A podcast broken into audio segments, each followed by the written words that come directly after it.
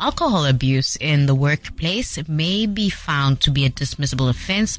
Although this can be viewed to be an individual's problem, it can also affect an employee's performance, resulting in absenteeism, accidents, illness, and mortality, all of which could add to the employer's cost. Tonight, we are joined by labor analyst Bukani Mngoma to speak on this. Welcome, Bukani. Uh, thanks for having me on your program. Yeah.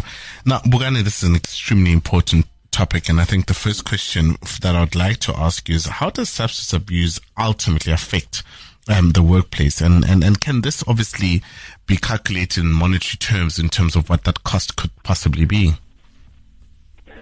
Um, I think the first part of it, because it's alcoholic abuse, uh, it's not your normal, you know, consumption of alcohol. Because remember, alcohol is allowable uh, to be consumed at, at a reasonable rate. Mm. Yeah. Once it is alcoholic abuse and you are in the workplace, the first issue that, that becomes a problem for the employer is the absenteeism. Because yes. it basically means that the chances of an employee not being at work uh, are higher as a result of alcohol abuse. Mm. Now, operationally, that means that the employer will not be able to rely uh, on the presence of an employee and that in itself will affect the operation of the organization.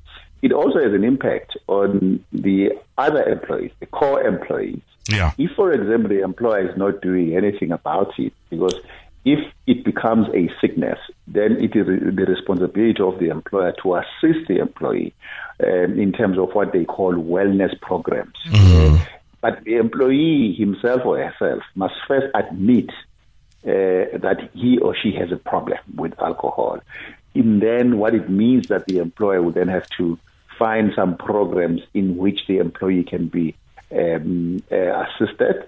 And if that helps, then it basically means that the employee uh, is rehabilitated and goes back to work. However, if interventions like uh, rehabilitative interventions do not work, then the employer has no option but to actually subject such employee to normal uh, disciplinary inquiries, which might eventually lead to the employee uh, being dismissed, either on the basis of misconduct in the event that the employee came to work drunk, mm-hmm. or alternatively on the basis of illness, if, for example, the employee uh, is no longer that he came to work drunk, but it is so much in his bloodstream that um, you know it's a, it's a disease now, obviously, it's far easier to dismiss an employee for misconduct as opposed to a disease.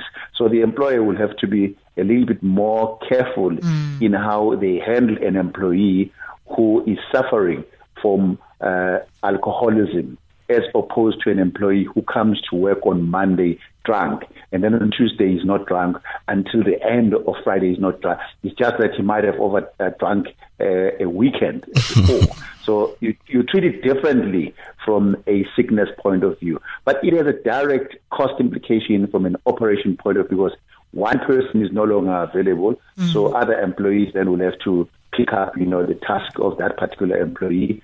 And that might create unhappiness and dissatisfaction when some employees now need to do more than their normal duties. And that creates tension between those uh, employees who are now supposed to pick work up and the employee who um, is seen to be uh, not recovering from, from an alcoholic abuse. Mm-hmm. So it, it is a, is a major issue. And employers but the, the difficulty with employers is that uh, when you go to the CCMA and you have dismissed an employee on the basis of uh, uh, alcoholism, which is more of a sickness than, mm. than, than, than, being drunk, you know, then it's, it's an uphill battle for the battle for the employer because he will be asked as to what is it that you do to assist the employee. So even those employees who abuse alcohol, uh, the employer needs to determine as to whether it is not just a once-off drunkenness yeah. or it is just a normal alcoholic problem, which then fits into what we call an alcohol abuse. Mm. Now, Bukani, you obviously mentioned that um, for those who are already then abusing alcohol, there are wellness programs that the employer can avail to these employees. But what about an employer, or should I say, what measures can an employer put in place to assist in the prevention and possibly the control of alcohol abuse? I think we, it will be more educational because remember Mm. the wellness program the employer needs to put in place. It it needs to have what we call preventative and rehabilitative uh, interventions. So the rehabilitative intervention is almost like the, the train has passed the station. So the employer needs to deal with the fact that he did not provide the preventative measures. So at a, at a, at a starting point for any employer is to create awareness around the issue of alcohol the same way as the issue of um, uh, smoking, you know. So employers need to have programs which will then those employees who want, for example, to quit smoking or who want to quit alcohol um, need to be able to uh, be assisted by the employer. So that basically means programs. You know, you will have uh, like anti-alcohol week in, in a calendar of a year. Then maybe there should be some activities around that, and also doing surveys to find out as to whether employees have difficulties uh, with alcohol abuse. If you find that uh, yes, there are employees, then you could then have targeted interventions in order to make sure that you deal with it before it becomes a problem, which then means that the employer needs to take more uh, stringent step against the employee. So the preventative part is more creating awareness around the dangers of alcohol abuse because then you say to the employee, well, uh, we can be able to assist you, but you, can do it this far. Uh, after that, we have no option but to make sure that uh, um, we protect the business, the image of the business, and also the morale of other employees, because we don't want a situation where other employees believe that because other people uh, are abusing alcohol, then you know tasks suddenly fall on their laps uh, for them to complete, and that actually overburdens them. So you may create a situation where you're trying to assist an employee who's alcoholic or abusing alcohol, but at the same time you need to look at what is the impact of that assistance if it is continued for a long time on those employees who are not having the same problem because the, the morale you still want the morale for even those employees who are prepared to assist but it cannot be a permanent feature uh, that they will pick up the responsibility for those who are abusing alcohol. It is taking care of business on Rise FM as we discuss alcohol abuse in the workplace with labor analyst Bukani Mngoma. Now, Bukani, how does then an organization go about developing an alcohol policy for the workplace? And is there certain information or procedures that would need to be included in such a document? Yeah, I think obviously there will be two aspects. The first one will be that broad framework in terms of uh, uh, alcohol policies, what happens if you have a Yeah. problem, and then the part, the other part is procedure part. That, uh, in the event that you have this, this is the first person that you need to talk to. Mm-hmm. Usually, supervi- your the employee supervisor is the last person to talk to when the employee has, a, has an alcohol problem because he's, he's less likely to listen to that. So that's why then you have what we call wellness managers, you know, mm-hmm. where employees can be able to go there and that these people are trained to be able to to keep confidentiality of information. So employees can be able to go there. But some employers, what they do is that instead of, of having a, an in-house wellness program, um, just to make sure that they pro- protect confidentiality, they have what we call an external wellness program, where the employee will then go there and attend programs obviously the supervisor will have to be aware because he or she needs to to be aware as to where the employee is. What about you know the two hours that the employee is taking every week to attend the wellness program? But it depends. You know, some employers believe that you need to have it in house in terms of the procedure and the processes. Others believe that no, you need to take it outside so that you can then protect the employee. So there's a policy part of it, but there is also a procedure part of it. But the last part is consequence management, which means that in the event that everything else fails, then the employee needs to be aware that the consequences are dire, which may even include demotion. Uh, if it begins to impact on his or her performance, it might include demotion, even dismissal. Obviously, that would be um, the, the most extreme, you know, an employer can do. But the employer, even at the CCMA, will have to show that they actually assisted the employee who are facing alcohol abuse. Now, you know, it becomes very difficult this thing, and I know and maybe for you as well, it might be difficult to be able to answer this question, um, you know, Bukani. But I mean, how? Let's say you, you I mean, you're in an entity and, and, and you're in an organization. I mean, how? how difficult is it to be able to identify that an employee does in fact have an alcohol problem? And, and, and, and, and obviously I think you partly answered this before, what remedial, you know, steps can be implemented. Uh, firstly, you know, because you'd like to think that you can assist a person, um, to be able to assist that particular individual who might have this particular alcohol problem as well within the workplace.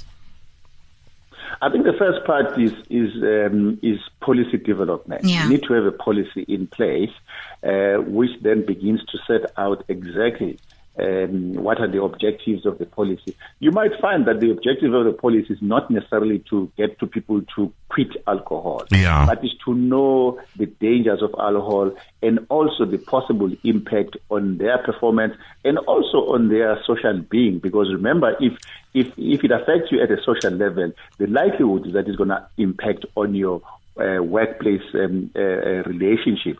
So what the employer then does is to be able to develop this policy, and and within that policy, he then puts measures that assist the employee, and that's how you you, you identify. But also confidentiality is very key. Yeah. That's why I was saying part of the once you have put the policy in place, and then part of the measures to assist the employee will then include this program, what they call wellness program. Either the employer makes it in-house or he actually externalize it uh, for confidentiality purposes.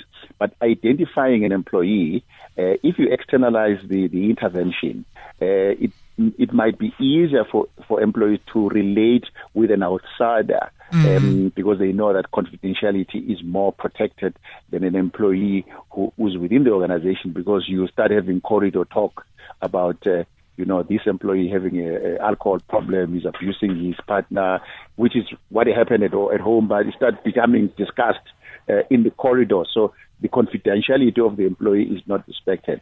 So it is important then that when the employer has put up a policy, and even in that policy, it needs to be indicated that should you fail to avail yourself if you believe that you have these problems, then you cannot be able late at a later stage where the employer takes action against you to use alcohol abuse as a defense. That uh, because then the employer said well but our policy is very clear. We said people need to be able to voluntarily uh, come or even if they are not wanting to do it within the workplace here is a, um, a, an, an organization external that we are paying Yeah. uh, to assist our employees. And you did not avail yourself. And you, I mean now there's a disciplinary uh, inquiry. Then you start saying well I did not know. Then the employer said well but the policy was well advertised. You've got um, you know uh, diagrams in, in corridors in canteens where you're creating this awareness and the dangers of alcohol. So I think you need to create an environment within an as an employer Yeah. that will make sure that it keeps reminding employees that alcohol abuse is a danger to it might also lead to you losing your job Yeah. Now, you know, obviously, I mean, I think you've touched on on the fact that the major consequence is the fact that a person can lose their job as well. Um, but I mean, if you look at it, what kind of disciplinary procedures would be available to a potential employer in, in such a situation? Um, and, and from our labor laws, would that be allowed, um, uh, Bukani, um, to, or justified for you to be able to get rid of an employee that has been found in transgression, um, of, of, of, of those particular, um, um, uh, policies?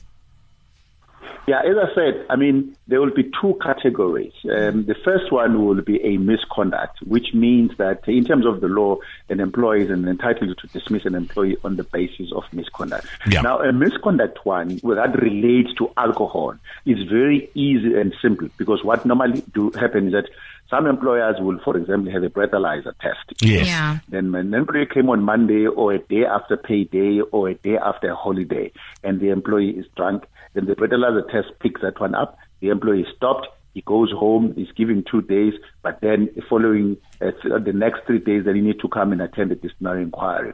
In that instance, you came to work drunk, so you're going to be charged for misconduct. It's not the issue of it being a disease to you. It's just that you came. You know that you're not supposed to come to work drunk, but you came to work drunk. But then you have a second category, which you, now we call alcoholism, which then becomes a disease. So it cannot be treated as a misconduct, you know. Uh, it's a person that you know uh, that this person used to perform, you know, but for some reason lately, you know, the person is not coming at work in time, is not completing his task, and you can even see uh, the behavior that it has changed. But but the employee is not drunk. You know, he passes the the breathalyzer test. You know, uh, in that you know the limit uh, that that that that is there, he passes it.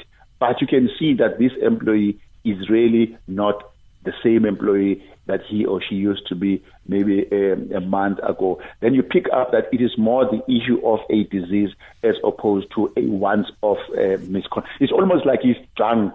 Yeah. Uh, but you yeah. might find that he is not drunk. You know, mm, he didn't drink mm. today, but he looks drunk and he behaves drunk because the, the, the alcohol is in the blood system. So it is now a disease. Yeah. It's now a disease. now, once it is that case, then it becomes doubly difficult for the employer to treat the employee the same way as the person that was picked up by the breathalyzer on Monday because he overdrank a weekend before. So in that instance, there is more elaborate process that the employer must follow. The first one being the question that the CCMA will ask what measures or programs did you implement to assist the employee? Because it is clear that this is sickness. Mm. Now, as an employer, you need to say, well, this is what ha- we have in, in, in, an in-house program, wellness program, or external well- wellness program. An employee is given a, an hour a per week to be able to consult, and he did not do that. And the employee actually denied that he has got a problem. So on those bases, then the employer will then say, well, I've done everything that I could do as an reasonably do as an employer, and uh, there is no way that I'm going to take this employee back because it affects my, my operation. So yeah. basically, what it means is that. Uh, um, you could be dismissed or fired mm-hmm. on the mm-hmm. basis of either it is a misconduct or it is a disease. It's just that when it is a disease, the employer must yeah. climb Mount Everest. Yeah. Whereas when it is a misconduct, the employer must climb Kilimanjaro. That so you can see the difference between the two. Yeah, that is a perfect characterization of that. Uh, but Bukani, I want to say thank you so much for joining us this evening. I think the information that you've given us has obviously um, given us a lot to ponder, especially um, around this particular um, issue, which is extremely important. And I think a lot of uh, employers would appreciate it. Please, sir, enjoy the rest of your evening. Thanks a lot. Man. And that was labor analyst Bukani Mngoma on alcohol abuse in the workplace. You are listening to Taking Care of Business on Rise FM.